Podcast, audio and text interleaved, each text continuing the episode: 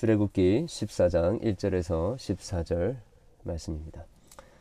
여호와께서 모세에게 말씀하여 이르시되 이스라엘 자손에게 명령하여 예, 돌이켜 아, 바다와 믹돌 사이에 비하 히롯 앞곧 아, 바알스본 맞은편 바닷가에 장막을 치게 하라.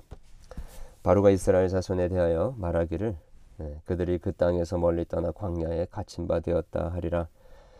내가 바로의 마음을 완악하게 한즉 바로가 그들의 뒤를 따르리니 내가 그와 그의 온 군대로 말미암아 영광을 얻어 애굽 사람들이 나를 여호와인 줄을 알게 하리라 하심에 무리가 그대로 행하니라.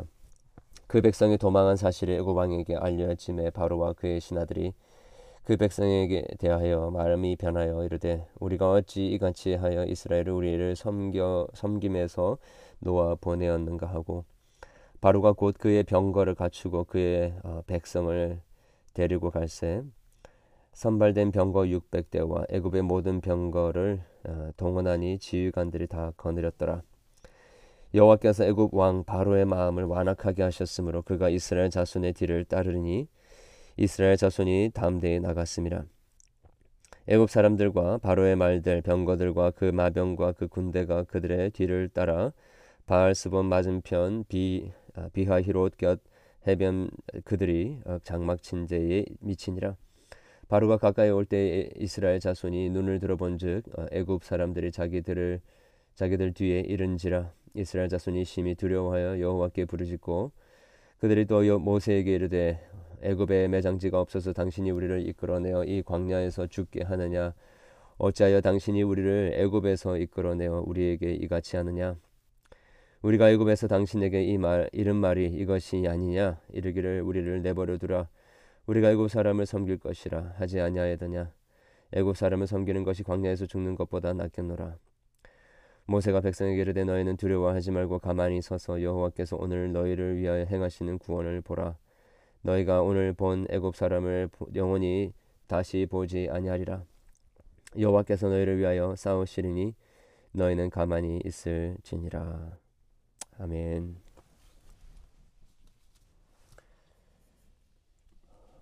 하나님께서 이스라엘 백성들을 애굽에서 어, 나오게 하신 이후에 어, 에담이라는 곳에 장막을 치게 하셨습니다. 어, 낮에는 구름 기둥, 밤에는 불 기둥으로 인도해 주셨는데요. 어, 오늘은 특별히 이상하게도 어, 이스라엘 백성을 이 어, 바닷가 장막 근처에 에, 바닷가에 장막을 치게 하십니다.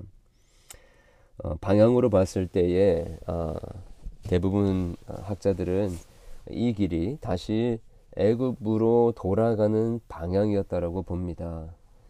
자, 이런 모습을 바로가 나중에 듣고 어, 그들이 광야에서 갇힌 바 되었을 것이다라고 추측을 하게 됩니다. 아, 이게 갇힌 바라고도 이야기를 할수 있고요. 또 이리저리 갈 바를 알지 못한 채 방황하고 있다라고도 이야기를 할 수 있습니다. 어, 그래서 바울의 바로의 마음이 완악하게 되어서 어, 이스라엘 백성을 쫓아오게 되지요. 어, 왜 그렇게 하셨을까? 어, 이그 홍해로 가는 그 길이 막혀버리고 또 어, 뒤에는 애굽 백, 애굽 군사들이 어, 쫓아오는 이 상황. 어, 왜 백성들을 이렇게 궁지로 어, 하나님께서 몰아넣으시는 걸까? 사실은 하나님께서 모든 것을 아시고 이렇게 하고 계시는 것이죠. 어, 애굽 어, 바로 왕은 이것이 하나님의 능력이 없어서 자기의 백성들을 광야에서 쩔쩔매게 하는 것이다라고 생각했지만 실은 어, 하나님의 그큰 어, 역사의 시나리오 속에 바로가 어, 그대로 따라가고 있는 어, 형편이었던 것이죠. 어, 가만히 생각해 봤을 때 왜 이렇게 하셨을까? 이게 본문에 보니까 지금 바로가 그 병거들을 다 이끌고 갑니다. 7, 어, 7절에 보니까 병거 600대와 애굽의 모든 병거를 동원해서 지휘관들이 다 거느렸다고 합니다. 아마도 애굽에 있었던 모든 군사력을 다 동원했던 것 같습니다. 결국에 하나님께서는 어, 4절에 어, 이 군대로 말미암아 영광을 얻어 애굽 사람들이 나를 여호와인 줄 알게 하시리라. 바로 그 이유 때문에 이스라엘 백성들을 그렇게 인도하고 계셨던 것이고 어, 애굽을 애굽의 군사들을 그렇게 어, 어, 멸망시키게 하실 것이었다라는 것입니다. 어, 여러분 우리가 신앙생활을 하다 보면요 우리가 예수님 믿고 어, 우리 인생이 그냥 탄탄대로로 대로로 펼쳐질 것 같고 모든 것이 예, 순탄하게 벌어질 것 같지만 의외로 많은 장애물과 또 기대치 않았던 어, 고난과 핍박을 받을 때도 있습니다.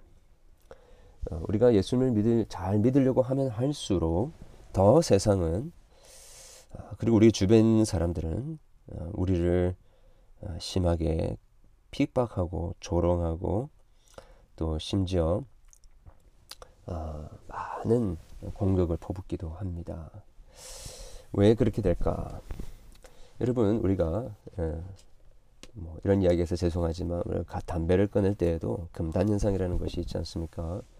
술을 끊을 때도 마찬가지고 여러분 한번 생각해 보십시오. 우리가 평생토록 어, 이 세상의 노예, 그 세상의 그 방식대로 살아가다가 이 육신의 소욕을 따라서 살아가다가 이제 구원함을 얻고 처음 예수님의 복음의 은혜를 경험하고 이제 새로운 사람이 되었는데 금단 현상이 안 일어나는 게 이상한 것이겠죠.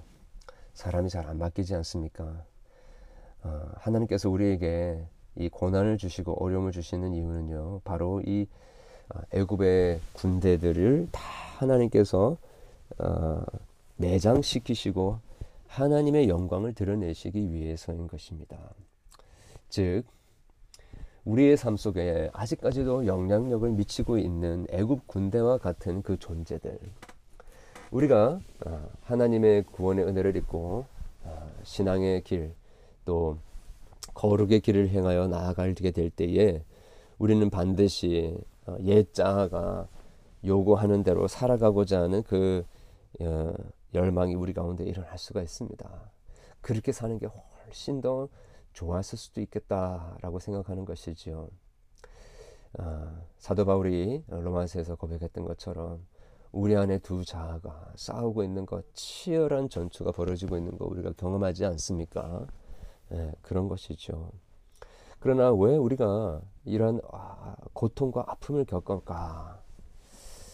아, 생각해 봤을 때 하나님께서 우리로 하여금 어, 우리에게 영향력을 미치는 그 애국과 같은 세력들을 완전히 뿌리를 뽑게 하기 위해서 그렇게 하신다라는 것을 한번 우리가 이 본문을 통해서 생각해 볼 수 있습니다.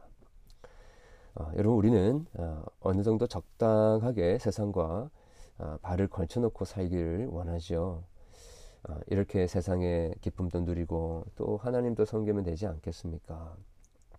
뭐 그렇게 나쁜 것도 아니고 또 적당하게 예, 그렇게 살면 좋겠습니다 하는데 하나님 믿고 살아가다가 보면 왠지 모르게 하나님께서 그냥 그대로 인도하시면 되는데 홍해 앞에 우리를 갖다 놓으시는 어, 그런 것을 우리가 경험하게 되죠. 왜 굳이 하나님 이렇게 하셔야 됩니까? 그냥 편안하게 인도해 주실 수도 있지 않습니까? 그렇게 생각할 수 있죠.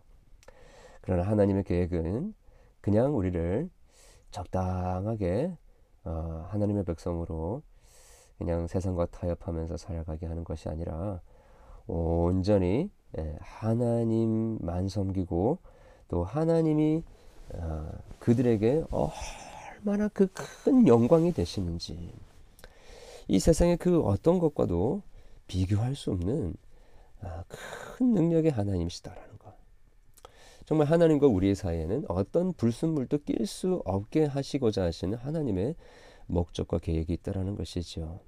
자, 그래서 때로는 정말 이해할 수 없는 길로 하나님께서 인도하시기도 하신다라는 것입니다. 네, 두렵기도 하고 참 후회가 되기도 하고 아, 세상으로 돌아가는 게 더 낫지 않을까. 그냥 포기하고 싶은 마음도 들 수도 있습니다.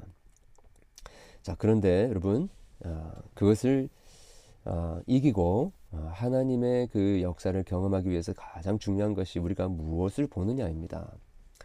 자, 어, 이스라엘 백성들이 10절을 어, 보니까 어, 바로가 이끄는 그 군대들이 이제 이스라엘 백성들 가까이 올 때에 이스라엘 자손이 뭐합니까? 눈을 들어 본즉 애고 사람들이 자기들을 뒤에 이른지라.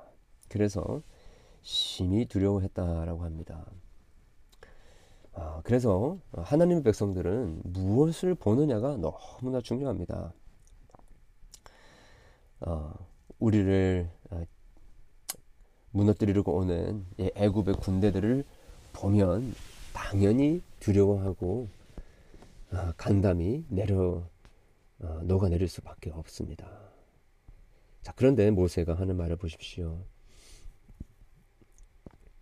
애굽에 매장지가 없어서 당신이 우리를 어, 이끌어내어 이 광야에 죽게 하느냐라고 했을 때에 어, 바오, 바, 모세는 이렇게 이야기합니다.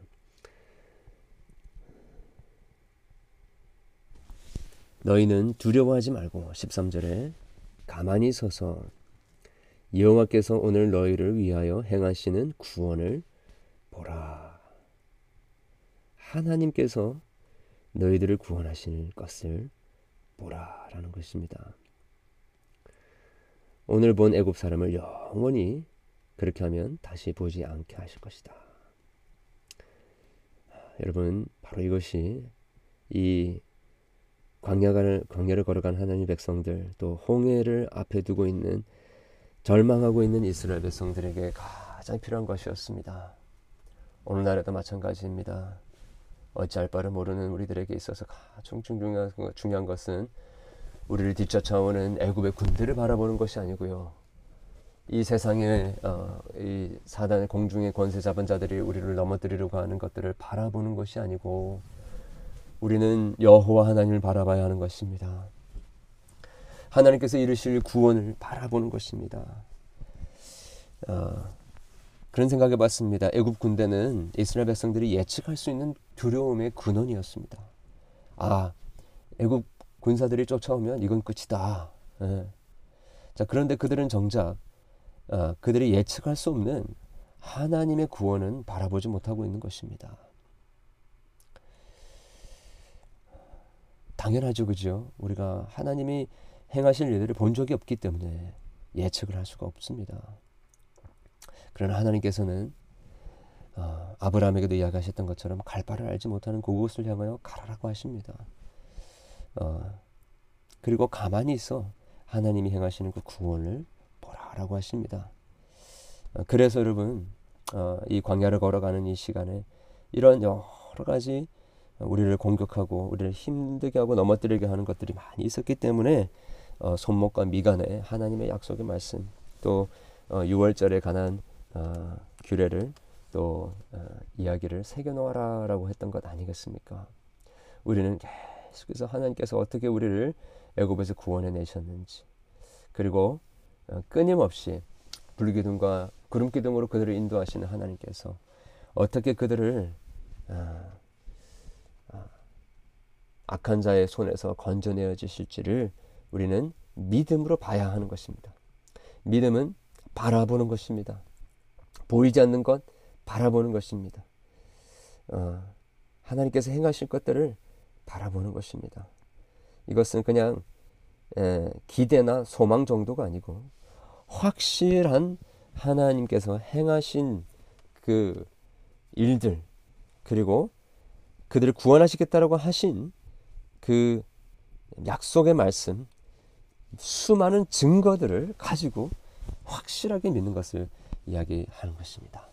여러분 오늘도 우리를 의심하게 만들고 넘어뜨리게 만드는 모든 사단의 세력들 가운데서 이 이스라엘 백성들을 구원해 내시고 또 홍해 가운데 앞에서 홍해를 가르시고 또 군대들을 다 매장시킨 그 하나님의 능력을 저희들 믿고 오늘 또 담대하게 예, 주님이 인도하시는 그 길로 걸어가는 그러한 은혜가 저와 여러분에게 있기를 간절히 소원합니다. 기도하겠습니다. 하나님 아버지 감사함을 드립니다. 아, 오늘도 저희들에게 주신 이 말씀 때로는 왜 하나님께서 우리를 다시 돌이키셔서 홍해로 인도하실까 이해할 수 없을 때도 있지만 하나님 그 배후에는 하나님의 놀라운 구원의 계획이 있음을 저희들이 깨닫게 하시고 뒤에 쫓아 뒤에서 쫓아오는 애굽 군대를 바라보고 두려워하는 것이 아니라 우리를 지금 인도하고 계시는 여호와 하나님 그분의 구원을 바라보는 저들에게 도와 주시옵소서. 보지 못한 것들을 볼 수 있게 도와주시고 바라는 것들이 무엇인지를 선명하게 볼수 있는 은혜를 저희들에게 허락해 주시옵고 그 믿음으로 승리하는 우리 모두에게 도와주시옵소서 예수 그리스도 이름으로 기도합니다. 아멘.